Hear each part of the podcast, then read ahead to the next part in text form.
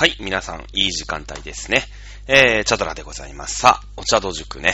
えー、久々金婚、観婚鳴らした気がしますね。うん。えー、いうことで。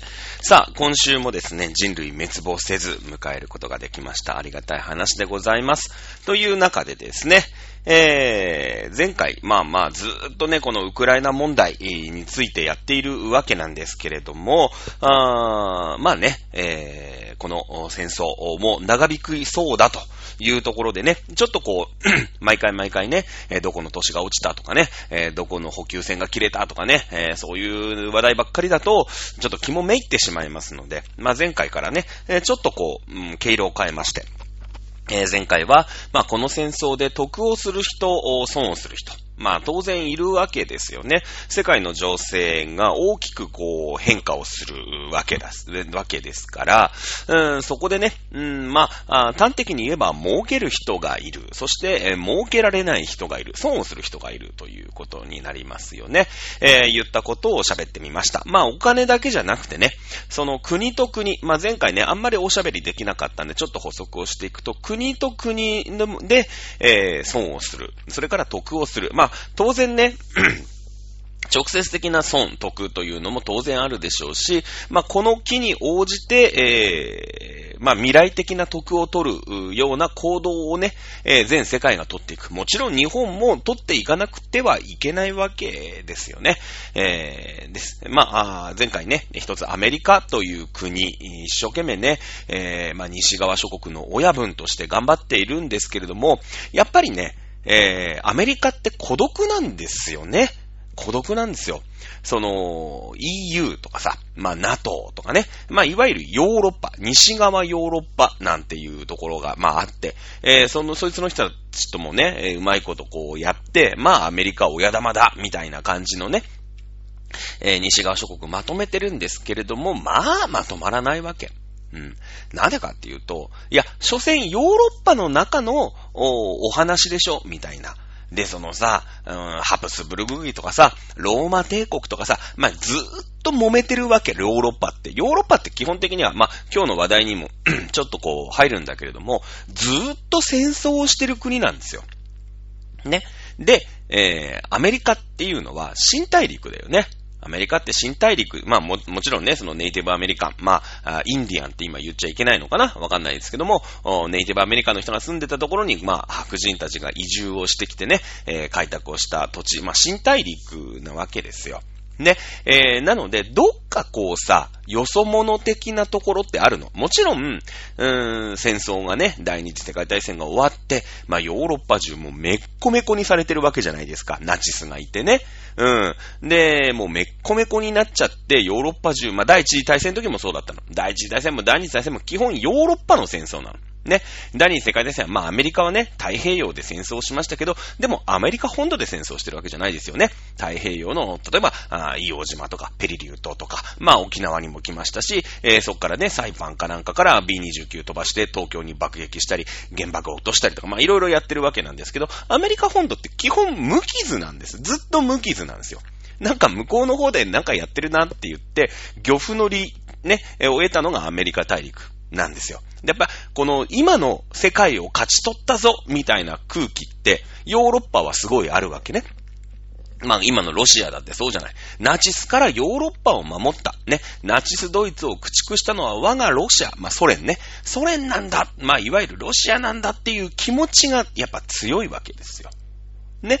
で、えー、もちろんイギリスとかフランスとかっていうところもそれぞれね、えー、ずーっとこう、ごちゃごちゃごちゃごちゃ揉めてるんだけど、この戦争で勝ったのは俺たちだ。俺たちは血を流して勝ったんだ。まあ、フランスは負けてたんだけどね。フランスはもう最初にドイツにベコベコにされて降伏したんですけれども、あのー、最後の最後でね、えー、まあ、アメリカとかがこう、助けに入ってくれて、えー、亡命政府みたいなのを作ったんですけれども、で、戦勝国だなんて今言い張ってるわけですよ。ね、えー、負けるが勝ちみたいなことなんだけれども、まあフランスってそういう戦略なんですよ。やっぱりね、えー、大陸国家にこう周りを囲まれてますから、もうとりあえず、とりあえず降伏すると。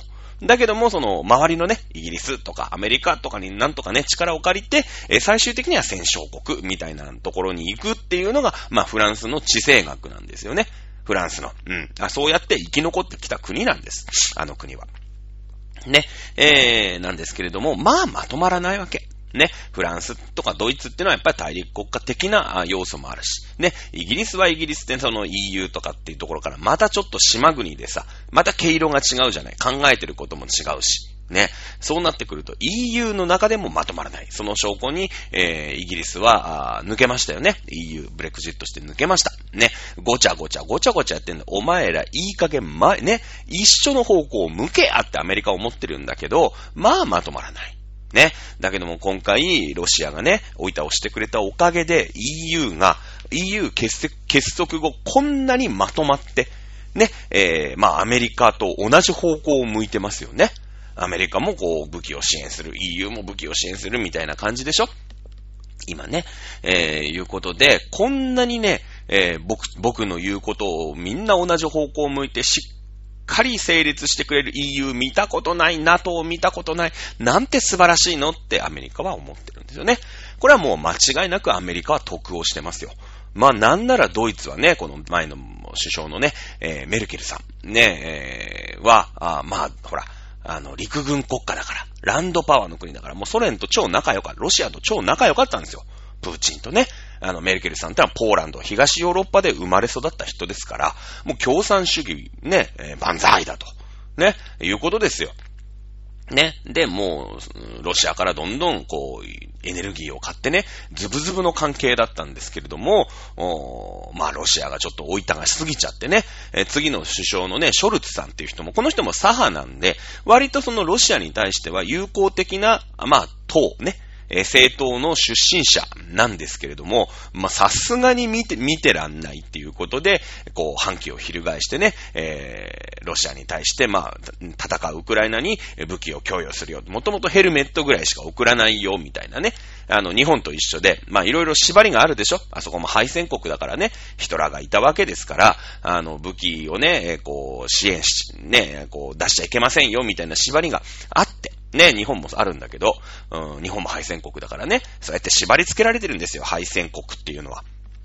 だけどももう、ついね、隣の隣の国ぐらいのところで、えー、ロシアがね、もうあらゆる蛮行をしてると。ブチャとかでね、もう虐殺とかをしてるっていうんで、もうふざけんなって言って、まあドイツもね、えー、どんどん武器を送るみたいになって一緒の方向を向いてる。これはまあアメリカに対して、えー、おそらく得でしょうね、おそらくね。えそれからアメリカってのは産油国ですから、まあ、あこのね、エネルギー問題、ロシアから、あまあね、天然ガス、石油入ってこないよということになると、まあね、ね、計画停電するわけに、全世界計画停電するわけにいきませんので、どっかから、えー、そのエネルギーというのを、まあ、もらってこなくてはいけないというところになっていくと、まあ、イギリスであったり、ね、えー、アメリカであったり。まあもちろんね、その中国とかさ、イランとかそういうところはね、まあイランはもともと石油出るからいらないんでしょうけど、中国なんかはロシアから買ったりするんでしょうけどね、インドとかも買ったりすると思いますけども、まあ例えば日本とかね、ドイツとかね、えー、資源のない国ってのはやっぱイギリスから買う。アメリカから買うっていうことに、まあ、なっていくでしょうね。えー、そうなってくると、まあ、西側諸国で、えー、エネルギーを産出する国。まあ、オーストラリアの石炭なんかもそうだね。えー、日本もね、ロシアからの石炭輸入止めますっていうふうに言いました。ね。えー、そっからでも、火力発電所、発電所ってのはね、石炭使ってるんですよ。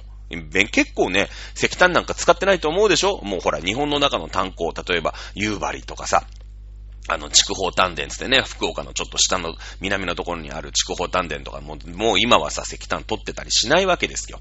だからもうなんか今更石炭みたいなね、石炭ストーブとかさ、蒸気機関車ぐらいしか使ってないから、もう石炭なんか使ってないと思うでしょ？思うけど、今火力発電所ってね、ほぼほぼ石、ほぼほぼってのも嘘だけど、まあ半分ぐらい石炭ですからね。石油と石炭半々ぐらいですからね。結構石炭燃やしてるんですよね、あの電気作るのに。なので、じゃあ、オーストラリアとかは、発注がね、日本から来るわけですよ。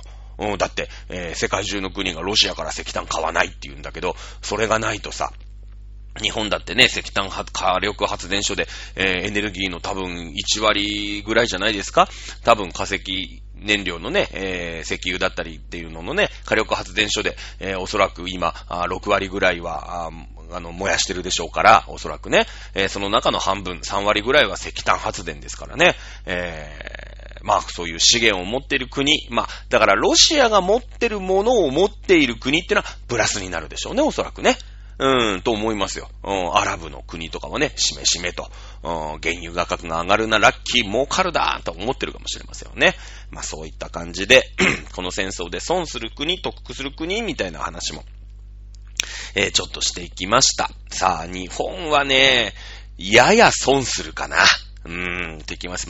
まずそもそもエネルギー持ってないですからね。エネルギー持ってないですから、やっぱエネルギー価格、まあ、後でこの話するんですけれども、エネルギー価格の問題、それから食料に関しても自給できてない。ね、えー、ウクライナ、それからロシアっていうのは食料の準輸出国なんですね。えー、まあだからこそ、戦争が長引いてしまう。うん。あのー、つい80年ぐらいに前にありましたね、えー、大日本帝国という国がありました。愚かな戦争をした国があったんですけれども、おアメリカ相手にね、戦争をしました。うん。この国はね、食料自給できないんですよ。うん。えー、それからエネルギー、全く自給できない国なんですね。えなので、金融政策って言ってね、今のロシアみたいな、こう、経済、経済制裁をね、えー、食らうと、お国民がね、えー、食えないし、温まれないし、ね、発電もできないしね、だから産業もほら、飛行機とかも作れなくなっちゃうわけでしょ戦車とか。なので、もう戦争やってられないんですよ。戦争継続できないんですよね。干上がっちゃうんですよ。ね、えー、なんですけど、ロシアはですね、自分のところでエネルギーはね、輸出するぐらいですから、国内賄うのなんて簡単。ね。それから食料も輸出国ですから、食料、自分とこの国民を食わせるの簡単。ね。えー、まあもちろん食えないものはあるでしょうけれどもね、えー、食えなくなるもの当然あると思いますけれども、まあ、あ選ばなければ国民が飢え死ぬことはないわけですね。そうなってくると、戦争はね、できちゃうんですね。この戦争長引く大きな要因というのは、ロシアの食料自給率、エネルギー自給率ということになるかもしれませんね。はい。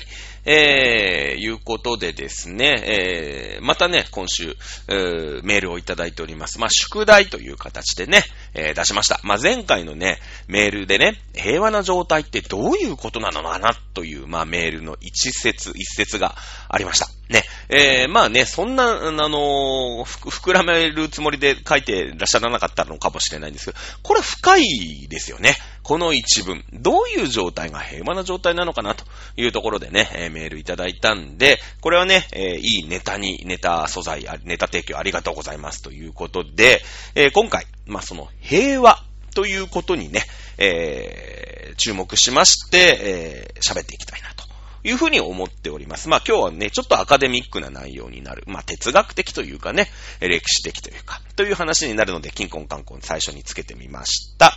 さあ今日もメールいただいてるんで先読みましょう。はい、ラジオネームメルさんありがとうございます。はい。チャトラさん、いつも楽しく聞かさったい、さっき、うん、噛んじゃった。いつも楽しく聞かせていただいてます。宿題の平和な状態ってどんな状態ですが、まず平和がどういう状態か説明が難しいですね。言葉にするとしたら、平和じゃない状態の逆かな。うん、そうなんだよ。ね、結構いいとこついてると思いますよ。コロナでも一番実感したことですが、自分が健康でも他人が感染してたらそのうち自分に来る可能性もあるわけで、点々点。疫病は誰にでも平等に来ますもんね。そうですね。えー、戦争で思ったのは、他国で戦争してても核使われたら一貫の割。はい、世界滅亡しちゃいます。エネルギーとか小麦粉の値段高騰することで自分のお財布も厳しくなる。そうですね。えー、この話ね、インフレじゃないって話前回そういえばしましたね。難民受け入れたらまた国が借金するのかな、点々点とか、原発が爆発した時、これ多分、あの、東日本の時でしょうね。自分はた、あ、自分は助かっても食べ物に放射能が入ってるかもしれない。結局自分が安全圏にいても、何、他で何かあったら自分も身も危うくなるってことですよね。そう、そうなんですよね。えー、だから自分だけが平和ってのもないのかななんて思います。自分が元気でも家族が病気になったら自分が面倒見ないのといけないのと同じで、健康と同じで失われて初めて価値を実感するんでしょうね。ほら、深くなってきたでしょ？ね深いんですよ。平和ってそれこそ健康で文化的な生活の土台ですね。日本人は水と平和がただだと思ってるなんて言葉があったな。あ、これも深いね。水問題。じゃあ次回やっていきましょうか。ね、えー、水資源、ね、の問題に、ちょっとじゃあ次回は切り込んでいきたいなと思います。もう、メールでね、引っかかり、もうとりあえずね、ボルダリングぐらい、なんか小指の先でも引っかかればね、次の話題にしていきたいなと思います。はい。取り留めもなくなってしまいましたが、書いててに日々大事に生きないとな、なんて思いました。ということで、ありがとうございます。非常にこう、あれですよね、えー、指摘というかね、うん、あの、ポエムな感じですよね。やっぱりこう、ちょっとさ、文学とか哲学とか、そういう話になんかなってきそうですよね。さあ、平和な状態。うん。まずね、説明が難しい。これね、あの、そうなんですよ。平和の定義ってね、やっぱ人それぞれなんですね。人それぞれ。そして国それぞれとでも言いましょうか。あーなんですね。この平和じゃない状態の逆。これね、非常にこのメルさん、うまいこと言ったと思います。あ、確かにそうだなと。うん。あの、平和じゃない状態っていうのの逆。まあ、つまり、えー、今ね、えー、対義語辞典、私ね、引いてきましたけれども、一応平和の対義語って戦争らしいんですね。で、一応その広辞苑も私引いてみたんです。平和とはって改めてさ、一週間かけてね、今週この話題でやっていこうなんていう時に広辞苑1、安らかに和らぐこと、うん、穏やかで変わりないこと。これが平和なんだって。2、戦争がなく、心が安らかであること。っていう風に、この丸1と丸2が書いてありました。うん。これが一応日本語のね、えー、まあ一応広辞苑と言ったら日本語のね、こう、最高峰の辞書、うん、みたいなイメージありますけども、日本語で定義されているこの平和という二文字の意味だそうですね。えー、いうのをまず一つ頭に、えー、思い浮かべておきましょう。なるほどなと。うん。このね、心が安らかであること。ここが大事かなと私は思ってますよね。さあ、あじゃあね、その、へ、まあ、この丸1と丸2って言って、いろいろこう、うん、言葉の意味があるわけなんだけども、じゃあさ、まあ、私たち日本人ですから、まあ、日本の歴史で、いつがね、平和だったのかな？うん。えー、まあその立場によってね、えー、奥下さんなのか、武士なのか、一般庶民なのか、農民なのかによっていつ平和だったかって、ちょっとずつ変わってくるっていうのは、前ね、歴史の話をしてた頃に、えー、ちょいちょいね、えー、言ってきました。例えば鎌倉時代なんていうのは武家政権でしょ？ね、えー、なので、えー、武士たちがね、わちゃわちゃやってるわけですよ。あの、かま、なんか、原稿でね、原画戦見て、不備来犯が来たぞみたいになってね、武士はね、それは大変だったかもしれませんよ。うん。あの、武家政権ですから。ただね、庶民はね、割とこう、平穏に暮らしていた、なんていう話ちょっとしましたよね。まあ、立場によっていろんな平和があったりするんですけれども、いつ平和だったかな。うん。えー、じゃあ今ね、まあ、とりあえずそうですね、まあ日本がちゃんとできてきた。平安時代、このぐらいから、じゃあ遡って、遡っていくか、まあ、現代に近づいていきましょうかね。平安時代。でもほら、平安ってくらいでしょ。だから、割と、なんか、平和っぽいイメージありますよね。うん。平和っぽいイメージなんかあるよね。どんどんいきます。鎌倉時代。うん。鎌倉時代、確かに庶民は平和だったのかもしれないんだけども、まあ、武家政権なんでね、えー、やっぱり源平の合戦とかさ、まあ、いろんな合戦がありますよね。えー、そういう武士たちが戦う世の中。なので、鎌倉、うーん、微妙だよね。南北朝。南北朝はだってさ、もう、奥下さんね、その天皇の血筋の人たちが南朝と北朝に分かれてバチバチに争ってるわけですよね。あんまり平和ってっていうイメージないですよね。室町時代。なんだろうね。えー、なんか、えー、と、何ですか、その室町幕府があってさ、でも室町幕府ってあんまりいいイメージなくないですか？ね、あのー、もう京都でさ、もうみんなでね、西軍と東軍にこう分かれてさ、バトってるみたいな感じ、ある、ありますよね。なんか室町も平和ってのはなんか言いづらいですよね。戦国時代、平和なわけないですよね。戦国時代ですよ。平和じゃないですよね。安土桃山。まあ、なんかね、織田信長とかも、豊臣秀吉の最後の方とかになると、なんか、なんか平和っていう気もしないでもないけど、でもまだちょっと平和には程遠い。とりあえず江戸？まあ、江戸も最初の頃は、まあ、あれだけど、でも長いことやってると、江戸時代ってなんか平和だったイメージちょっとあるよね。なんかあるじゃないですか。ね、明治。明治もさ、まあなんか平和？まあ、どうかな、微妙だけどね。大正。まあ大正はちょっと短かったんでちょっとカウント外ですけども、昭和。昭和はだってさ、私たち敗戦を経験してますからね。なんか平和って昭和が、まあそりゃ、その最後の方はね、えー、平和なのかもしれないですけれども、ちょっと戦争の、太平洋戦争のイメージ強くないっすか？なんか平和じゃないかな、そんな気しますよね。でね、その、武士たちが争っていった鎌倉南北朝戦国、それから室、うまあ、室町戦国、安土桃山っていうのは、日本の中で言うと、これ、あの、まあ、世界史的に言うと内戦になりますよね。内戦。ね。えー、内戦中はやっぱ平和じゃないということになります。だって、その、さっきのさ、広辞苑の意味だけど、戦争がなくって言ってるわけですから、えー、戦争あるわけだよね。内戦、国家の国の国と国の中で争ってる状態ですよ。ね。平安時代。まあ平安時代はさ、まあ内戦がなく、なくはなかったんだけど、まあ大法律令みたいなね、その国のやり方で、とりあえず推し進めていこう、みたいな感じで、とりあえず一つ、天皇陛下っていうの超中堅、中央集権ね。今で言うと、プーチンとか習近平みたいな、もう天皇が一番偉いみたいなね。そういうこうピラミッドが、まあ機能しつつあったと。ね。で、今はさ、その天皇陛下ってのは、なんか象徴みたいになってたでしょで、それがまあ象徴化していくのがこの時代なんですよ。この鎌倉南北朝室町戦国安土桃山っていう武士の政権が来て、この政治をやる人と、ね、えー、朝廷みたいな天皇陛下のグループってのは、まあ、別個なんですよ。ね、えー、いうのを、うん、確立する、ための内戦だったわけですよね。内戦だったわけですよ。ね。えー、それがまあ確立して、えー、政治をやる人たちがまあ江戸にね、えー、幕府を作って、えー、政治をやります。朝廷はまあ京都にいらっしゃいました、みたいなのが確立した。やっとこれで俺がの内戦をずっとやってたわけですよ。平安時代から千何年ね、千二三百年やってて、えー、やっと江戸時代にその徳川家康ってやつが、あそのね、えー、内戦をこう勝ち取ったわけだよね。で、えー、その中央集権だった、天皇一択だったのを、天皇陛下から政治っていうのを取り除いて、えー、江戸時代っていうこうね、徳川幕府政治をやる人たちのこうピラミッド。それから天皇陛下っていうその象徴みたいなピラミッドにしたよっていうのが、まあ、江戸時代なわけだ。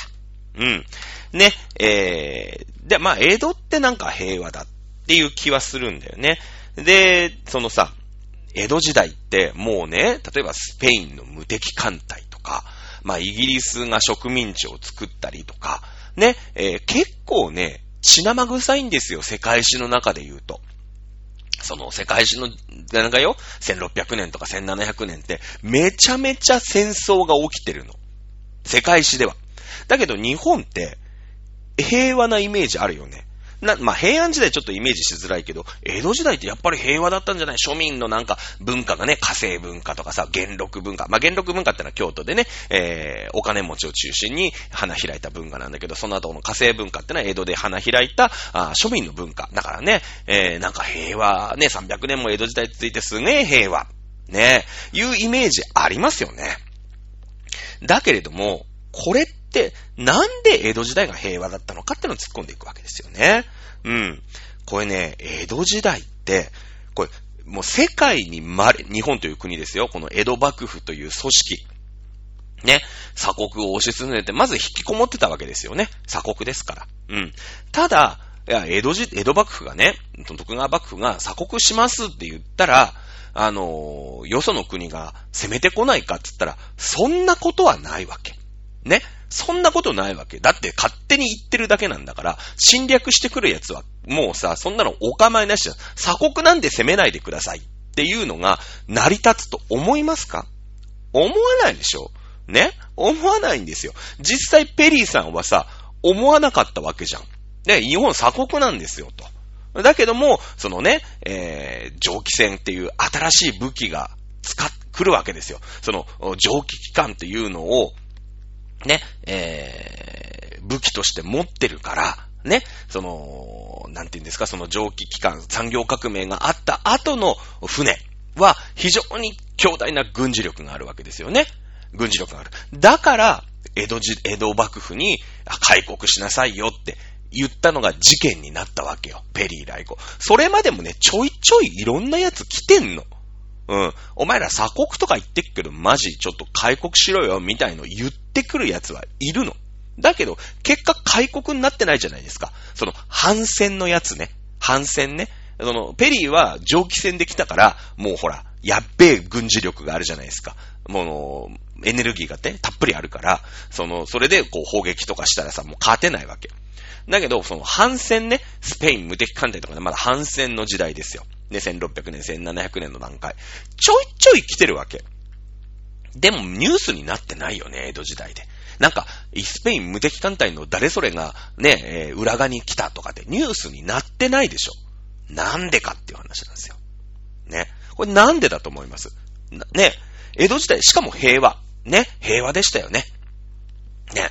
これはね、日本が鎖国をやってるから平和だって思う人は、ちょっとね、やばいっすよ。これね、あの、もしかしたらですけど、憲法9条があるから、日本は他国に攻められないんだ。平和なんだ。って思ってる人。ね。よくテレビで言ってるよね。日本は憲法9条、その、うん、よくさ、うん、テレビのね、党首討論とかで言ってますよ。ね、社民党とかさ、立憲民主党とか共産党とか、こう、五権ね、憲法を守ると書いて五権って言うんですよ。五権派の人たちって言うじゃない。日本はもうね、戦後ずーっと憲法第9条、ね、戦争放棄、軍隊放棄、ね、憲法9条があったから平和でいられたんですよ。ね。それに、この憲法9条を改正するなんてのはとんでもない。日本が軍隊を持つなんてとんでもない。ね。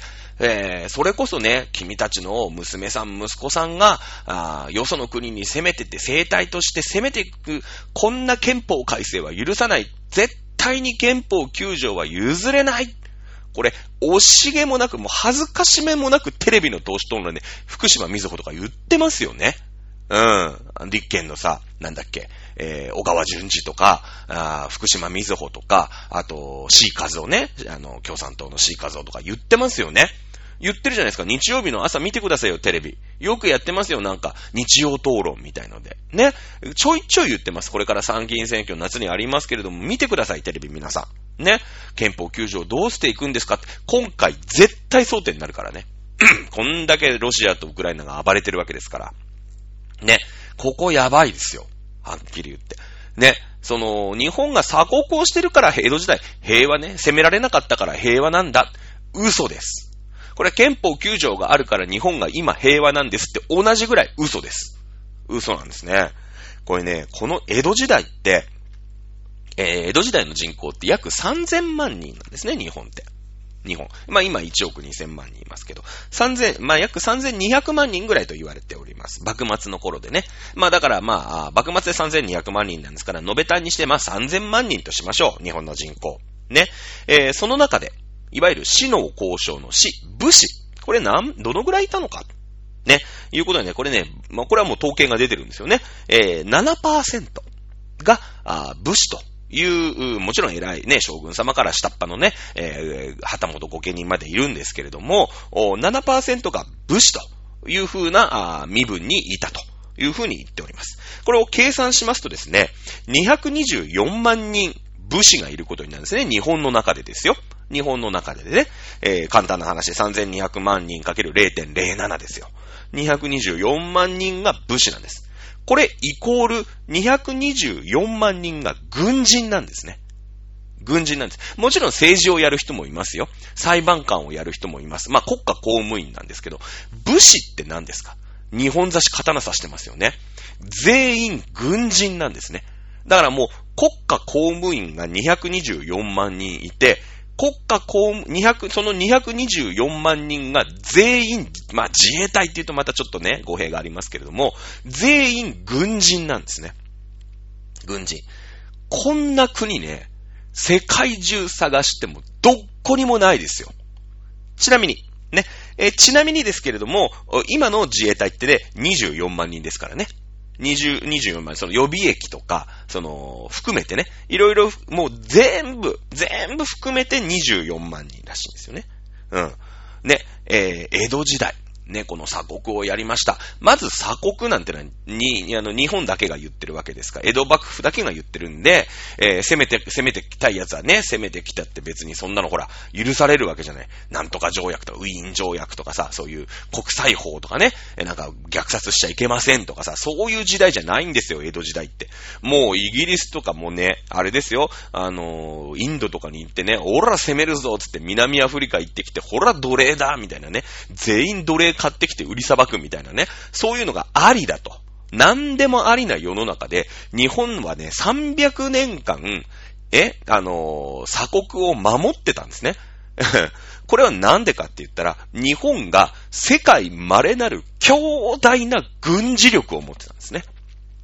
軍事力を持ってたんですよ。しかも、まあまあ今の自衛隊みたいな感じで、この鎖国中に、この強烈な224万人の軍人がいたのにもかかわらず、他の国に攻めるなんてことは一切考えてないんです。聞いたことあります？江戸、江戸幕府がね、朝鮮半島を出兵したとか、ね、朝鮮を、あの、中国を攻めたとか、聞いたことないですよね。聞いたことないです。日本って、すげえ軍隊の国なの。だ、ね。で、もう、200何、224万人の軍人がいて、ちょっとね、なんかスペインのやつが、ちょっと九州くすねてやろうとかさ、ね、あの、中国のやつとかね、韓国とか、その朝鮮の人たちが、なんか攻めてきてやろうみたいな、ちょっとここの沖ノ島にちょっかい出してやろうみたいな、絶対いたと思う。絶対来たと思うんだよ。ね。まあ、イギリスはちょっと間に合わない。まあ、でも幕末の頃だったらイギリスもちょいちょいちょっかい出してきてる。だって、ほら、薩摩にさ、武器を売ったりとかね、あの、ちょいちょいしてたりするわけじゃないですか。ね。やっぱ接触はしてるの。だけど、その、本当だったら、ね、イギリスの少少年よ。少年は、もう絶対攻めてやろう。攻め取って日本をね、もう植民地にしたい。思ってるんですよ。だってインド、あんなでっかいインドも植民地にしました。南アフリカも植民地にしました。中国ももうアヘン戦争でズタボロにし、まあちょっと後の話だけどね。しましたみたいな、もう植民地陣取り合戦みたいな中で、日本、ね、もう昔からさ、黄金の国ジパングなんて言われてた国をほっとくわけがないでしょ。ね、オランダだけさ、その昔からなんか、あなんだろう、ポルトガルとかオランダとかあっちの方で昔ね、あの、もう戦国時代とかから、その船が強かったね、人たちが、ちょろっと昔のよしみで商売してるんだけど、それでもめっちゃ儲かったわけ。日本のさ、うん、例えば有田焼なんていうのはね、もうオランダ人がさ、もう全部買い占めて、ヨーロッパ持ってってむちゃくちゃ高く売るんですよ。もう船一艘仕入れていったら、あの、一族老と全員一生遊んで暮らせるぐらいの儲けがあるわけね。うん、オランダ、オランダのね、商船で。まあ、大体オランダの商船って1年来て1年で帰るんだけど、もう1年で帰ったらもうこの艦長たち一族はね、もうウハウハで帰れるぐらいの、おまあ取引をして、やっぱイギリス羨ましいじゃないですか。オランダだけがさ、そういう独占してね、鎖国やってるわけで、鎖国でも商売ができてるから。イギリスももうそれ商売もしたいし、俺も混ぜてくれって言いたいし、なんならもう奴隷みたいにね、植民地にして奴隷でさ、もう古希使って有田焼き作らしてすげえ儲けたいって思ってるんだけど、イギリス、うん、ちょっともうもうオランダしか相手にしないからお前らいいってね。うん。イギリス攻めてきてるんですよ。ただし、イギリスもバカじゃないから、やっぱ調べるじゃないですか。あいつらやべえと。200何万人の軍人いるぞと。こんな国に、そんなね、いや、それはいくらスペインの無敵艦隊だろうが、イギリスの艦隊だろうが知らないけれども、えっちらおっちらね、その、内陸で繋がってるわけじゃないからさ、船で攻めるしかないじゃないですか。ね。で、ゲンってやつが30万の軍隊で攻めたのに、攻めきれないよほど大きな堀で囲まれてるわけ、日本って。ね、海っていうので囲まれてるでしょ。だから、もう攻められないんですね。攻められないんです。この、江戸時代の平和、まあ、私たちがイメージする平和。まあ、もちろんね、えー、庶民を含めて、ね、えー、浮世絵とかさ、なんか、庶民でもその、歌舞伎を見ましょうとかね、えー、そういう文化が花開いたわけじゃない。ね、え、私たちがよく知ってる平和ですよ。江戸時代の平和ってあるじゃないなんか、あの、なんていうの、まあまあ、暴れん坊将軍とかさ、まあ、暴れん坊将軍はなんか悪さするね、悪大官とかいるから、あんま平和じゃないのかもしんないけど、なんかわかるよね。ね。えー、江戸時代。これはですね、強大な軍事力に支えられた平和なんですよね。これを忘れちゃいけません。さあ、江戸時代の話が長くなってしまいました。明治大正。うん。明治大正もさ、なんとなく、うー、戦争はしてるんだよ。明治時代には、あ日清戦争、日露戦争がありましたし、まあ、第一次世界大戦も、あ、ないか。えっ、ー、と、大正が1912年からですから、第一次世界大戦は大正2年ですね。1914年ですからね。えー、だから、まあ、日清日露は明治時代。で、第一次世界大戦は大正時代だけど、なんかさ、あの、平和なイメージあるじゃん。大正デモクラシーとかね。どんどんどんどん文明開化がしましたよ。大正デモクラシーですよ。参政権をどんどん拡大しますよ。なんて、割となんか平和なイメージあるよね。これはもうさ、だって外で喧嘩してんだもん。第一、日清戦争、日露戦争も外でしょ？ね、日露戦争は別に攻めて来られましたけれども、日本海でね、バルチック艦隊を打ち果たしましたから、日本国内がね、戦場になるということではないです。日清戦争は当然、清に中国大陸で戦争してます。第一次世界大戦。ね、えー、これはあのまあ、中国のね、えー、山東半島でしたっけ？あの辺にちょろっとね、こう、ドイツがね、えー、そこに植民地を持ってましたから、その辺をぼちょっと攻めてに行ったりとか、あと南洋諸島ね、パラオとか、あの辺がちょろちょろドイツが持ってましたから、その辺にちょっとお伺いを立てたりとかっていうこと。えぐらいしかしてませんので、日本の国内に関しては、ほぼほぼ無傷ですよね。で、なんとなく平和っていうイメージあるじゃないですか。ただ、めっちゃ世界中は戦争してますからね。第一次世界大戦、日清戦争、日露戦争ですから、もう世界っていう、世界の中ではもうとにかくどっかから、どっかいろんなところで戦争してる、戦争の時代なんですけど、日本平和みたいなね。これなんでか。戦争に勝ってたからですよね。勝ってたからですよ。これやっぱ大、昭和がさ、平和じゃなかったなっていうイメージがあるのは、やっぱ第二次世界大戦ね。太平洋戦争で日本は負けたんですよ。ね、日本の本土が、まあ、戦場になることというのは、まあ、ありま、ありませんというかね、えー、沖縄戦に留まってね、沖縄だけでしたけれども、でも、東京大空襲。まあ、東京だけじゃないですよね、空襲されたのね。もう日本中焼け野原になります。原子力、原原子爆弾もバンバンと2つほど落とされました。もう日本国内ずったぼろになってるわけですよ。だから、平和じゃないって思うんだよね。うん。だからね、自分ところが戦場じゃなくて、しかも勝った場合って、戦争をしてても、日本って平和だなっていうイメージがあるんですよ。ね。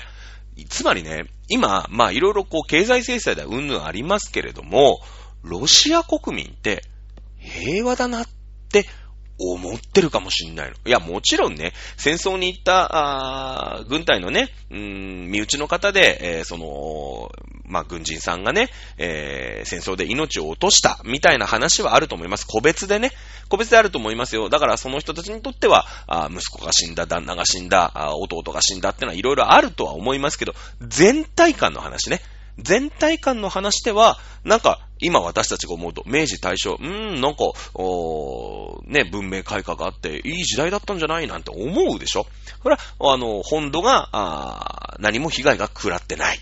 ね。それから、結果、戦争に勝ってる。日清戦争も日露戦争も第一次世界戦争も、日本は戦勝国になってるんですね。戦勝国になりますと、当然、あのー、そこから恩恵を受けることになる。まあ、この後話喋っていきますけれどもね。というのが、まあ、日本の、こう、えー、歴史をこう見たときの、いつ平和だったか論になってくるわけ。それでね、じゃあ、その、平和とはまあ、今日のテーマなんだけど、平和とはどういうことか？っていうことに、まなっていくんだけど、何個かあると思うんだ。一番、ね。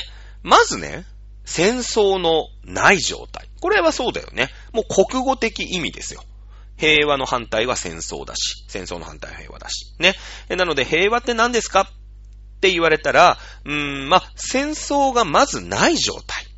ね。えー、というのが、1、丸1みたいな感じで、私はなんか結論が、まず、まずとりあえず戦争がないっていう状態ね。うん。それから、丸2。ね。えー、さっきの工事園区でも言ってましたけども、心の安泰。ね。心が平和である。ということが、あ非常に大きなファクターではないかと。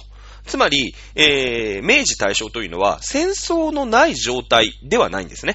日本はゴリゴリに戦争してるじゃないですか。10年おきに戦争してるんです。1984年が日清戦争、えー、1994年が日清戦争、1904年が日露戦争、1914年が第一次世界大戦ですから、10年おきに戦争してるんですね。なので、この先ほど言った丸一、戦争のない状態には該当しないわけです。該当しないですね。じゃあ、あだけれども、平和っっていうふうに私たち、まあ、イメージするところで感じるということは、戦争のない状態というものの以外に、平和というものが定義されるということになりますよね。ほら、なんか難しくなってきた。ね。心の安泰ですよ。ね。だって、えー、戦争でね、自分たちは被害を受けていない、えー、しかもその戦争で、戦争があるんだけれども、しかも勝ってると。ね、えー、いうこと。実際には戦争があるのだが、心が安定していれば、平和であるというふうに思っていることが、事実として存在するということになりませんかね。なりませんかねなる、なる、なるんじゃないかなと、私なんかは思うわけですよ。ね。そして、丸3番。ね。えー、戦争のない状態というところから含めて、もうちょっと消化をすると、武力というものが存在していない状態。うん。これを平和というふうに、えー、定義するということも、もしかしたらできるかもしれない。これはさっきの、その、よく日本がね、えー、日本人が言う、特にその左巻きの人ね、共産党であったり、まあ、社民党であったり、立憲民主党であったりという方たちがよく言う、この理想的な話。ね、えー、この間その理想主義者と現実主義者、ね、リアリストと、まあ、理想主義者の話しましたけれども、武力が存在していない状態って平和じゃないですかっていう理論が、これは私は間違ってるとは思ってるんですけれども、実際今日本の中に議論として存在するのではないかと思うわけですね。例えば、憲法9条。ね、えー、軍隊は放棄、ね、戦力を保持しないという一文があります。ね、えー、自衛隊は今のところ軍隊ではないという定義づけなんですね。一応まあ、憲法的にはの違憲ではない、憲法違反ではないというふうになりましたけれども、軍隊ではないと。いう規定がございます。これ軍隊じゃないっていうと、自衛隊って、まあ軍隊じゃなくて自衛隊っていう中で、今ほら PKO とか言ってさ、ね、えー、国連のね、お手伝いとか行ったりするときに、結構ね、大変なんですよ。うん。あの、軍隊っていうふうに規定がないっていうことは、この、国際法として、国際法に従って行動ができないんですね。あの、軍隊っていうのは、その国連維持活動みたいな時に行くときは、まあ、おのおのさ、いろいろこう、いろんな国から来るわけじゃない。アメリカ軍が来ます、イギリス軍が来ます、みたいな感じで、まあ、あそれで、ね、まとまって行動するとき、国連とかでまとまって行動するときってのは、何に従うのかっていうと、国際法というね、えー、法、法、法規に従って行動するんですけれども、自衛隊って軍隊じゃないので、日本の法律、自衛隊法に従って、えー、しか行動が取れないんですね。取れないんですよ。これ決まってるんですね。軍隊は集まってね、あの、国連維持活動みたいなのにやるときは国際法に従って行動するってこれ決まってるんですけど、日本は一応こう、公には軍隊としていませんので、自衛隊としていく、まあ自衛隊がね、一番ふさわしいね、組織ですから、当然自衛隊が行くんだけど、軍隊ではないので、えー、日本の法律に、えー、縛られちゃうんですね。えそうすると、まあ、行くんですけど、お前何しに来たのって言われるんですね。うん。あの、一緒の行動が取れないんですよ。は一緒にこれやるよって言われても、いや、えっ、ー、と、ちょっと待ってください。えー、日本の法律ではですね、これはできないですねって言うと、お前ら何しに来たのって、いい武器持ってんのに使えないのみたいな話になったりするんですよね。えー、まあまあまあ、ちょっと話がそれましたけれども、例えば、うん、憲法9条を、声高に叫んでいれば平和だと。ね、えー、で、たと、だとか、ウクライナはすぐね、うーん、降伏しなさいよとかさ、言ったりするじゃないですか。その武力というものの、まあ日本は古典版にやられましたから、70年前に。ね、えー、アレルギー反応がやっぱりあるんですよね。武力っていうものがあるから、ね、軍部が暴走をして、えー、戦争を追っ始めて、ね、226事件とか515事件とかいろいろあったじゃないですか。ね、なんか知んないけど、軍っていうのがいきなり来て、ね、でかね、暴走して、戦争を始めちゃって、もう止められないんだけど、国民が迷惑被って、もう東京焼け野原になって原爆を落として負けました。ね。なので、その武力というものに対するアレルギー反応、非常に日本はあるんですね。あるんですよ。うん。なので、その武力というものが存在する限り、えー、平和というものが訪れないと。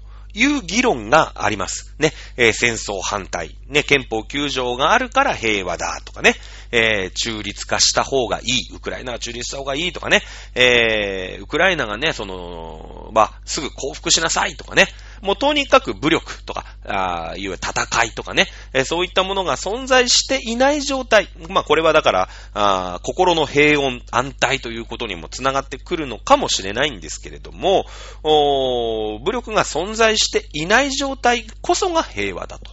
ね。えー、いう議論というのがまああるでしょうと。ね。じゃあこれはどうなんだと。先ほども言いました。江戸時代の、うーん、平和。ね。えー、これは先ほど言いましたね。220万人の軍人です。ね。えー、刀2本持ってます。224万人が刀を持ってるんですね。もう常日頃、もう寝る時も枕元に刀がありますよね。うん。224万人が刀を刺して軍人ですよ。まあ、だから自衛隊が自動小銃を持ってね、224万人、まあ、日本の軍、ね、自衛隊は今、あ24万人しかいませんけど、まあ、実際問題16万人ぐらいしかいないんだよね。実際の人は。うん。あの、予備役とかの人も入れたら20何万人だけど、うん、実際今自衛隊で、こう、軍服着てね、えー、働い、あのー、自衛の任についてる人は16万人か17万人ぐらいしかいないんですよ、確か。ね。そのもう十何倍ですよ。224万人の日本人が、ね、人口3000万人の時の224万人ですからね。今もうその4倍ぐらいいるわけですから、日本人の、今で言ったらですよ、今で言ったら日本人の1000万人ぐらいが、ね、自動小銃を持って、毎日松屋でご飯を食べて、まあ、別に松屋でなくてもサイゼリヤでもいいんですけど、たまたま今日夜松屋でご飯だったからね、松屋って言っちゃいましたけれども、ね、コンビニに買い物に来て、ね、えー、イオンに買い物に行って、タクシーに乗ると。そういう世の中だと思ってくださいよ。ね。うん。1000万人ぐらいがさ、自動小銃を持って、あの、ヘルメット被って軍服着て、えー、普段の生活をしていると思ってください。そういう感じですよ。そんなおっかない国攻めますか？攻めないですよね。攻めないんですよ。そうなんですね。私たちね、時代劇とか見てますから、普通に武士はさ、刀2本刺して、ね、暴れん坊将軍なんか見てると普通に2本刺してね、えー、こう街をさ、歩いてるわけじゃないですか、徳田新之助様が。普通になんか、ね、えー、恵みの人のとこ行ってさ、なんかお茶とか飲んでるんだけど、刀絶対刺してるでしょ。ね？一緒なんですよ。もう3000万人のうち224万人がそういう感じ。今だったらね、1億2000万人いますから、1000万人が常に軍服を着てヘルメットをかぶって自動小銃を片手に、えー、スターバックスでお茶飲んでるみたいなね。そういう感じなの。ね？え、つまり、その江戸時代の平和っていうのは、この武力というものが逆に存在しすぎるぐらい存在している。もう、で、別に江戸時代のさ、江戸の町娘とかも、怯えてないでしょ。ね。別になんか、日本雑誌のお侍が横を通ったって、何にも別に、あ、そんなもんだ、みたいな感じですよね。でも今さ、渋谷のスクランブル交差点にね、あの、自動小銃持って兜被って、その、いわゆる、なんか、自衛隊です、みたいな人たちが現れたら、パニックになるじゃないですか。それだけ今軍事力は日本ではすごい稀有なもの。ね。もちろんまあ、あの、組織だってますから、そういう駐屯地とかにはいるとは思いますけれどもね。うん。そのぐらいの軍事力で日本の平和というのが守られていたということに、ま、なるんですよね。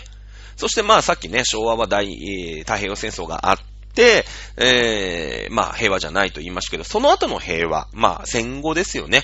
一応その経済でどんどんどんどん日本が復興していった時代というのは非常にこう平和、あであったなという感覚というのは非常にあると思います。日本人の感覚としてね。えですけれども、その平和というものも、よくよく考えると、アメリカ軍、まあ、連合国軍ですね。連合国軍ないしは、あ中日アメリカ軍ですね。えー、の、軍事力というものに、えー、おんぶに抱っこになって担保された平和と。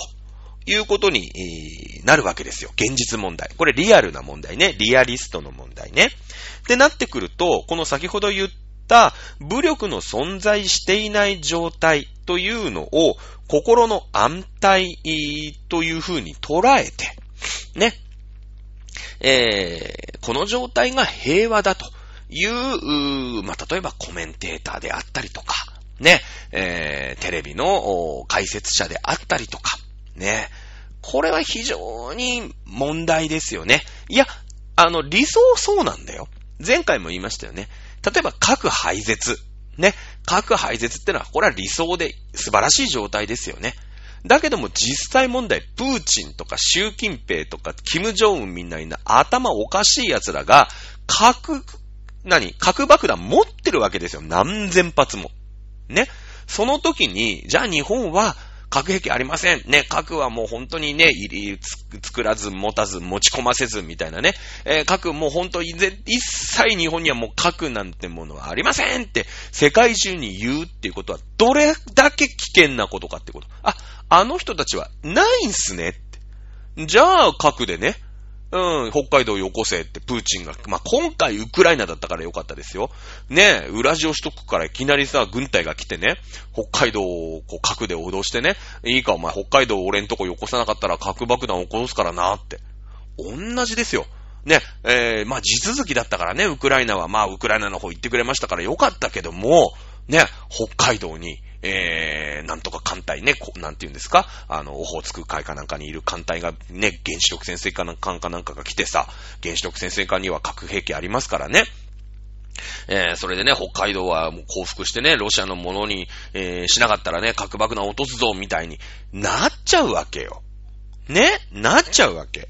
なので、このね、武力の存在していない状態が心の安泰だって言って、えー、平和だと言ってる議論の人って、これは非常に危険ですよね。理想はそうだよ。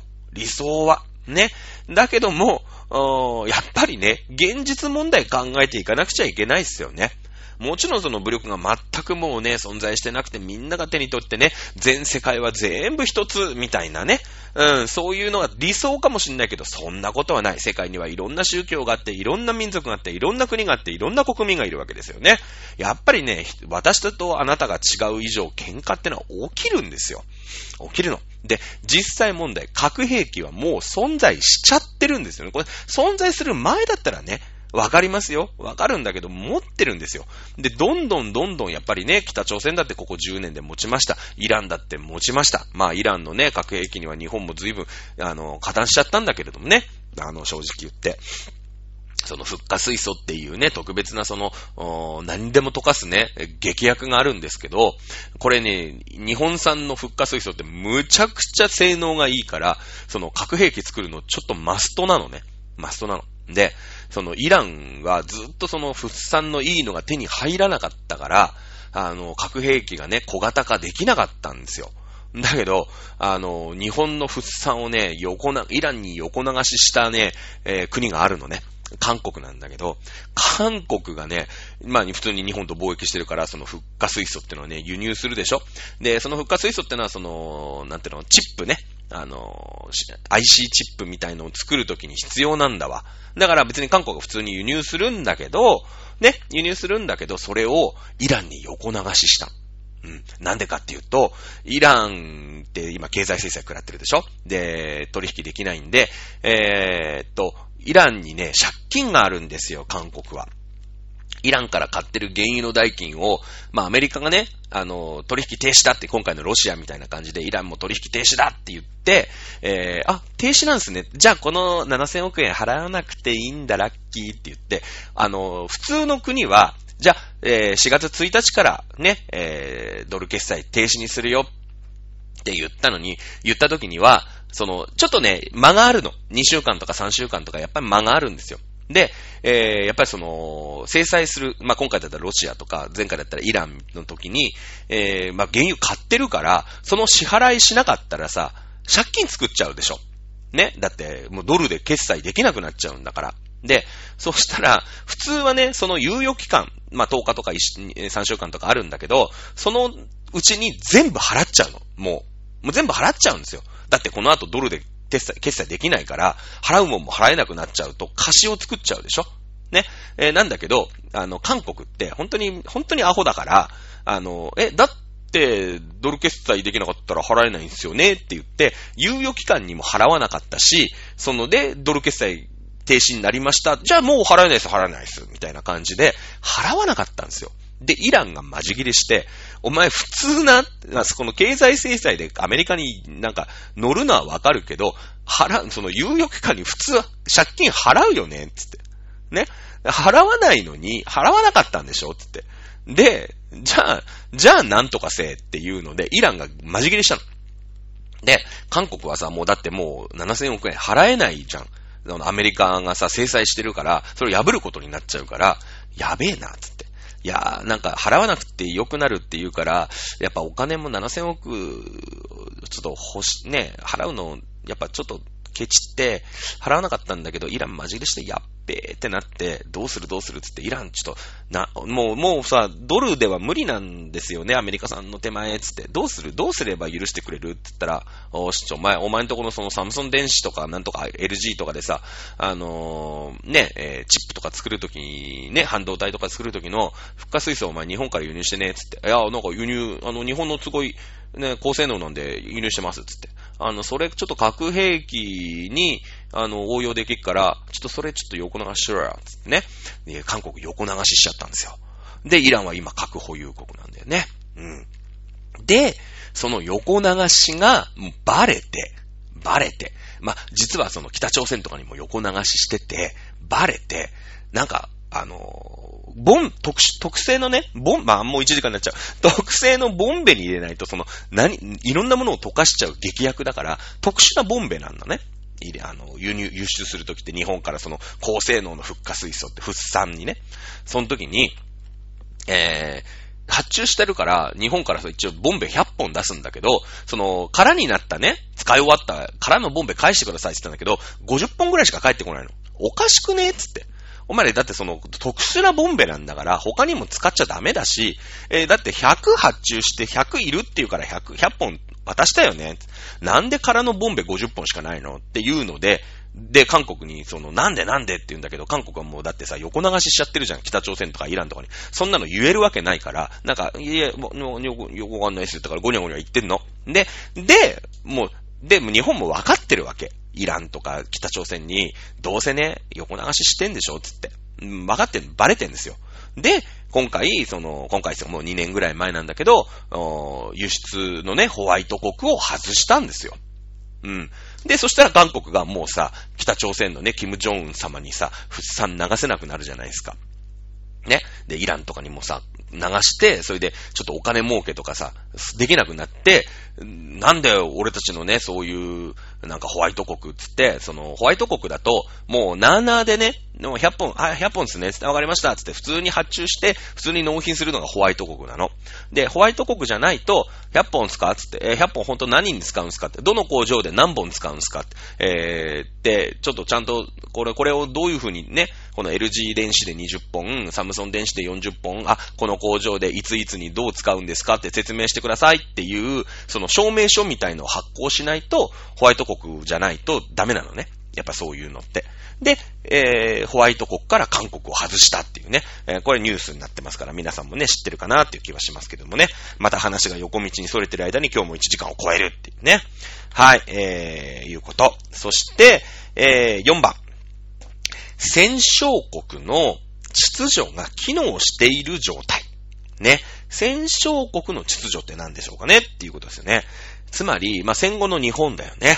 戦後の日本っていうのは戦勝国、つまり連合国、つまりアメリカ、ね。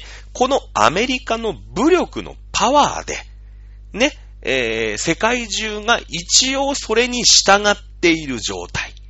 これもまた平和なんだよね。うん。さっきも言いました。まあ、あ日本のね、江戸時代の時もそうだった。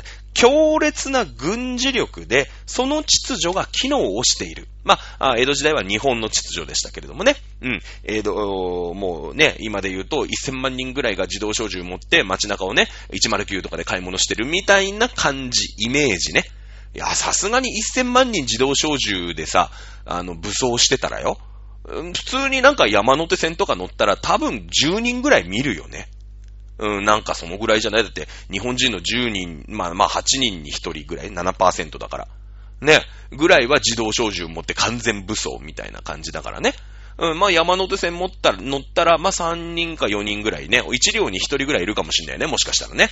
うん、そのぐらいのイメージよ。ね。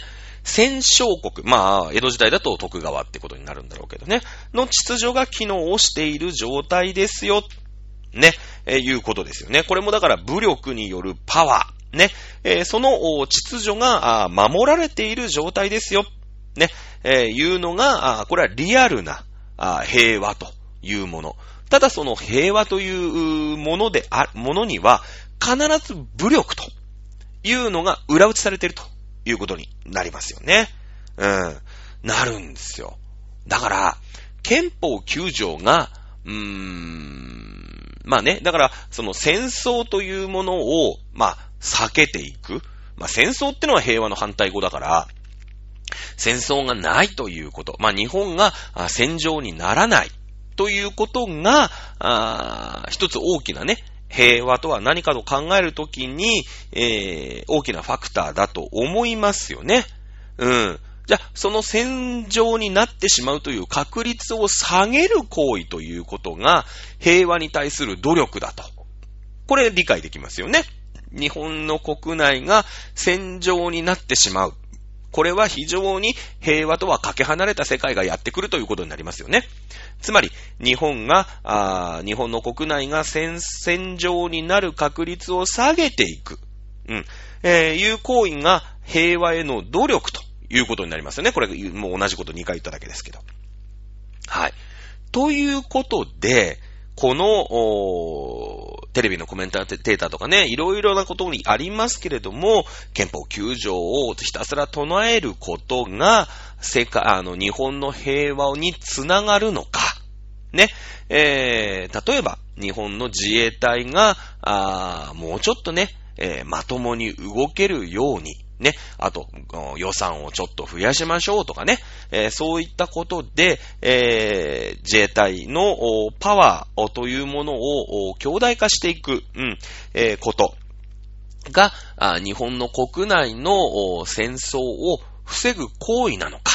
これは、私の中では後者だと思っていますけれども、このね、どちらか、どちらが平和のへの努力行為なのか。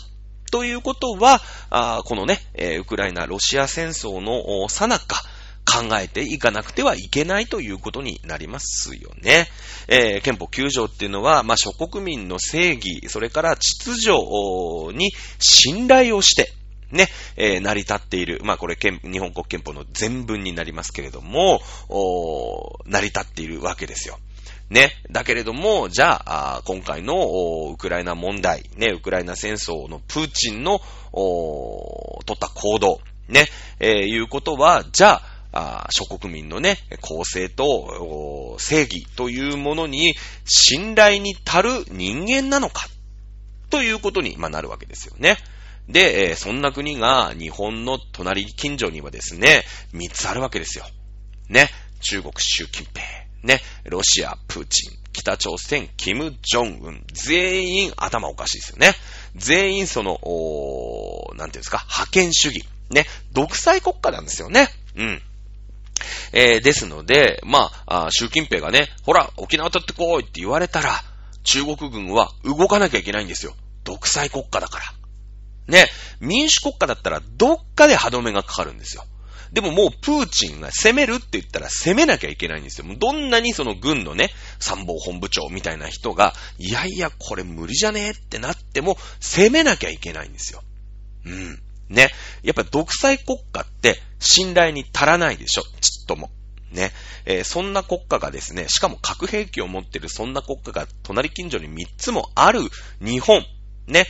えー、でも、日本が、あ戦場になるということを下げていかなくてはいけないということになってきたわけですよ。今回プーチンで分かったでしょ。もう分からんちんな奴はいきなりもう理不、なん、なんて理不尽な理由をつけたって攻めてくるわけですよ。ね、今回ウクライナに住むロシア人が迫害されてるって言って、あんだけのことをしてるわけでしょ日本で置き換えますよ。ね、北海道に住んでいるアイヌの人々、いますよね。アイヌの人々ってのは、もともとロシアから渡っていったロシア系住民なんだと。うん。で、今、あアイヌの人たちっていうのは、日本国内では非常にマイノリティですよね。マイノリティですよね。もちろん日本国籍、えー、を取得はしてますけれども、民族的に非常にマイノリティ。ね。ある意味、マイノリティっていうのは、迫害を受けているということに、まあこれは取り方の問題ですけども、ね、だって、えー、アイヌの人たちがさ、アイヌ、うーなんての？独立自治区みたいのを作ってることは聞いたことないですよね。普通に札幌市とかさ、旭川市とかそういうところに、まあ、あこそこそっと、こそっと住んでる。普通に住んでるわけですよ。日本国、日本人としてね。えー、だけども、アイヌの人々たちは、もともとロシアから渡っていったロシア系住民なんだ。で、えー、だけれども日本の行政区の中で、えー、待遇としては、あ例えば日本の教育を受けましょうとかさ、ね、普通に日本人ですから。ね、えー、非常にこう、礼遇をされている、迫害をされている。ね、あの人たちを解放しなければいけない。ね、えー、そして、えー、戦車と船と飛行機がバーンって北海道に攻めてくる。これ、ウクライナと一緒だからね。今もう、そんなね、なんか、そんななんかアイヌの人たちをね、えー、解放するためにロシアが攻めてくるなんて非常にこう、絵空ごとみたいな感じですけど、同じだからね、ウクライナで。ね、ウクライナでロシア系住民が住んでいるんだけど、ウクライナの中で迫害を受けている、あの人たちを解放するための軍事特別行動をロシアは攻め、やりますよって言って、ウクライナに攻めてってるんですよ。で、首都キーウをね、べっこべこに今、まあまあ、もう撤退しましたけど、べっこべこにこう砲撃とかしてるわけですよ。ね？同じですよ。同じですからね。はい。ね、えー、そんなね、ことを軍、まあ軍というか国のトップが、あ思いついて、考えついて、ね、もう行動しようって決めた段階で軍は動くんですよ。もう習近平が、そうですよ。ね、えー、沖縄っていうのは、もともと中国系の人たちが住み着いて、ね、えー、日本とはやっぱりちょっと文化も違う。ね、あの人たち中華系の人なんだと。ね、それが、あ日本の国家で、非常に、えー、肩身の狭い思いをしている。ね。えー、わかんないけど、まあ、アメリカ、中国とアメリカって仲悪いから、ね、えー、アメリカの基地の、に怯えて、米兵に怯える生活を沖縄でしている。ね。あの中華系の沖縄の人たち。ね。えー、ですよ。あの、琉球の人たちを解放するために、我が中国人民解放軍は作戦を行うべきだって習近平が言ったら、中国軍攻めてきますよ、沖縄に。同じですからね、今回のウクライナでやってること。ね。そうなんですよ。それって非常に、えー、平和ではないですよね。我々日本人にとって。ね。平和ではないですよね。そのためには、ね、先ほど江戸時代だった、江戸時代の話しましたけれども、まあ江戸時代ほどね、えー、今の1億何千万人のね、7%を軍事にしろとは思いませんけれども、非常に ね、えー、スペインの無敵艦隊が、攻めてくる。ね、イギリスのね、え、大英艦隊が攻めてきても、私たちは、ああ鎖国やってますから、攻めたい、攻めてきたいんだったら攻めてくればいいけど、知らねえぜ私たち悪いけど、ね、7%軍人だからね、ね、えー、言って、スペイン攻めてこれなかったです。イギリスも攻めてこれなかったんですよね。そして、日本国民、まあ、百姓だったり、町人だったり、の平和っていうのは、江戸時代ずっと守られたんです。それが崩れたのは、あ幕末ですよね。の、その、軍事バランス。まあ、もちろんね、えー、240万人の軍人がいたって、ね、えー、やや我こそあの、刀ですから。これはもう蒸気機関には勝てないんですよ。勝てない。ここで軍事バランスが崩れたんですね。軍事バランスが崩れたんです。だからペリーは物が言えたんです。幕府に対して、江戸幕府に対して。ね。そういうことなんですよ。今、ね、例えば、キム・ジョンもそう。まあ、プーチンはね、あそこのロシアは貧乏だから、ちょっとね、あれかもしれないですけど、中国っていうのは非常に軍事力つけてきてますよね。北朝鮮も非常に軍事に力をつけてますよね。はい。この、まあ、例えば、まあ、ロシアも今入れますけれども、ロシア、北朝鮮、中国から日本を守るため、ね、には、どうすればいいのか。いつまでも刀じゃダメなんですよ。刀じゃダメなんですよ。日本も軍事費を、おね、えー、まあ倍にする。今 GDP 比の1%ぐらいなんですよね。普通の国はね、だいたい 2. 何ぐらいなんですよ。日本って全然、その国力の割に、その、つまり、えー、戦って負けるもの、ね、戦って失うものがあるわけですよ。日本の財産。日本の国家というものの財産に比べて、軍事力が少ないんですね。軍事力が少ないんですよ。まあ、だから江戸時代の末期と一緒ですよね。もう片や、えー、蒸気機関を持っているペリーさんに対して、ずーっと刀しか持ってない江戸幕府。これで軍事バランスが崩れたから、アメリカは、あ開国しなさいよって迫ってきたわけですよ。よかったですよね、アメリカでね。日本ってね、あの、ペリーもそうだし、GHQ のね、あの、マッカーサーもそうなんですけど、2回ね、アメリカにやられてるんですよ。だけど、アメリカなんですよ。ね、アメリカってね、あの、占領するときに非常にこうね、あの、平和的に理性的にやってくれるのね。うん。あの、ペリーさん来たけど、日本乗っ取らなかったでしょ？ね、マッカーサーも来たけど、まあまあ7年間占領しましたよ。日本がベコベコでね、自分たちが燃やしちゃったんだからね。まあその分の責任は取ってもらいましょう。7年間。頑張って。ね。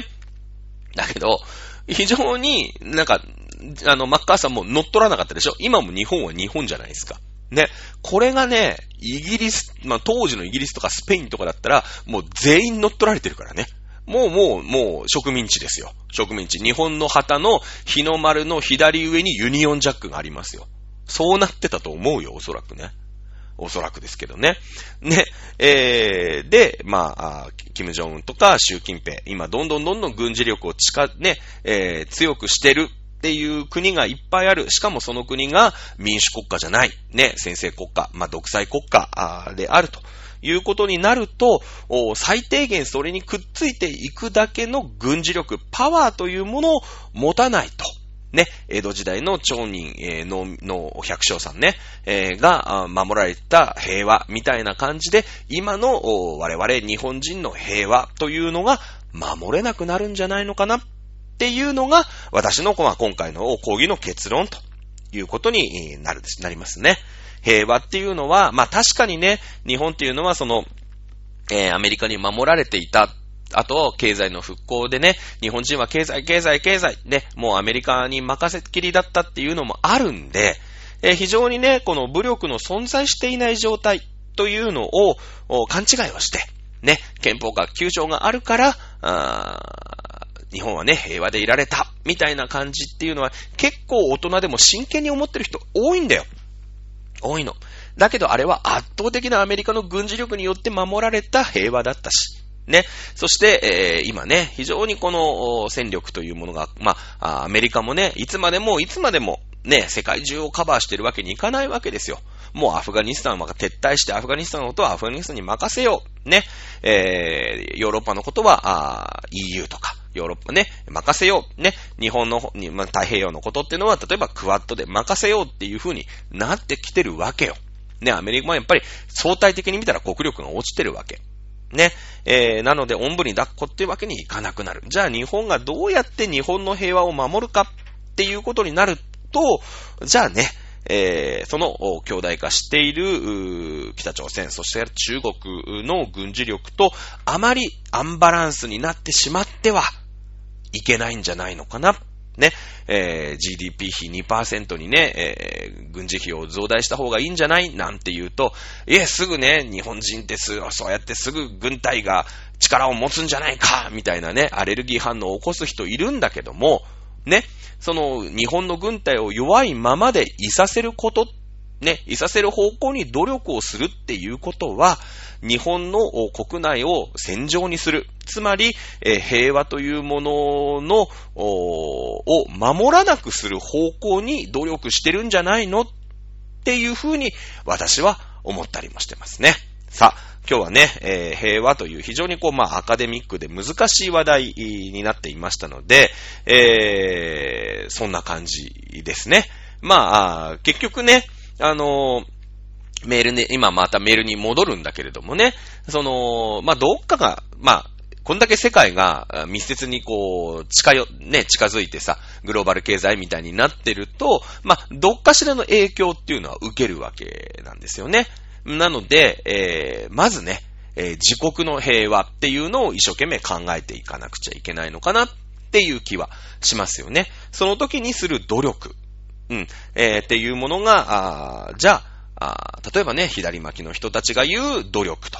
ね、えー、じゃあまあ左巻きの人たちが言うところのその軍国主義だとかって言われてるんだけれども、ね、その、うん、国防費を増やそうとかさ、えー、自衛隊っていうのを軍隊っていう風にね、憲法に明記して、ね、えー、しっかりこう、国際的なところで、軍隊として国際法にのっとって働けるようにしていこうっていう風に変えようっていうとすぐね、えー、自分たちの子供をね、戦争に送り込むんだ、みたいなアレルギー反応する人いるんだけど、その、いや、まあ、信教の自由があるんで自由なんだけれども、平和、日本の平和っていうところを観点にしたときに、えー、その努力って本当に、えー、一般国民の平和というものを守る方向の努力ですか？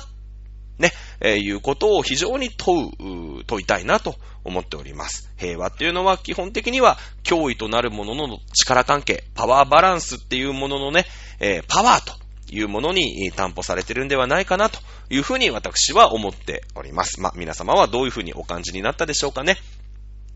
えー、いうことで、えー、今回の講義、ちょっとのロングになってしまいましたけども、終わりたいと思います。さあ、前回ね、えー、水と平和はただだと思ってるということで、今回ね、その平和ということについて語っていきましたので、まず、次回はですね、この水資源というものにね、えー、着目をして、えー、喋っていきたいなと思っております。ということで、今回の講義以上になります。ありがとうございました。また来週お楽しみください。それではまた、さよなら。